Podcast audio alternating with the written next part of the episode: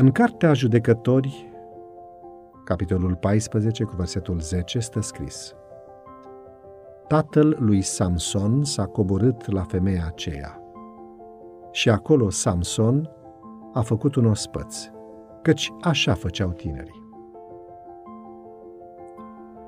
Multe aspecte pot fi surprinse din viața lui Samson. De la rolul special primit din partea lui Dumnezeu, până la deciziile sale catastrofale. A fost și va rămâne un model de așa nu în multe aspecte ale vieții juvenile. Nu este nevoie să trecem prin labirintul durerilor cauzate de plictiseală și plăcere pentru a ne bucura de întoarcerea victorioasă din finalul vieții. Putem păstra vederea fără a ne compromite integritatea fizică și morală. Remarcabil este Manoah, tatălui Samson.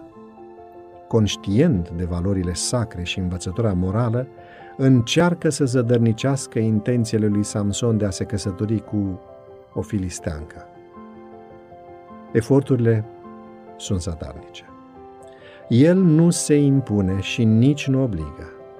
Este fantastică puterea acestui părinte de a conjuga valorile cu alegerile dezordonate ale fiului său.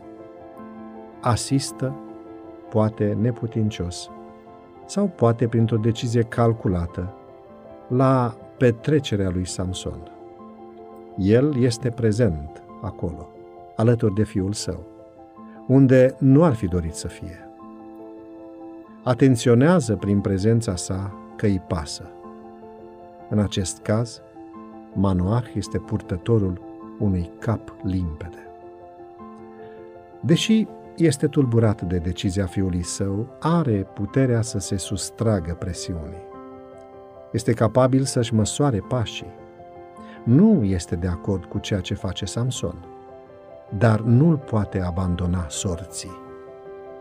Prin puterea exemplului său rămâne un model de influență pentru cei tulburați de alegerile tinerilor.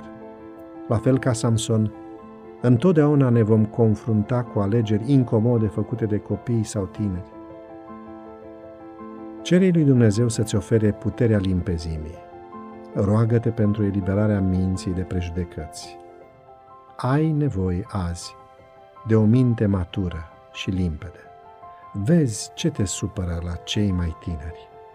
Cu siguranță vei putea găsi o rezolvare dacă vei gândi curat și limpede mai mult decât orice. E nevoie de oameni care le pot transmite celor din jur prin prezența lor mesajul simplu că le pasă de ei.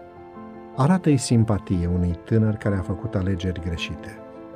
Ajută-l să înțeleagă că, deși nu ești de acord cu ceea ce a făcut, îl iubești și ești gata să-l ajuți cu ceea ce poți. thank you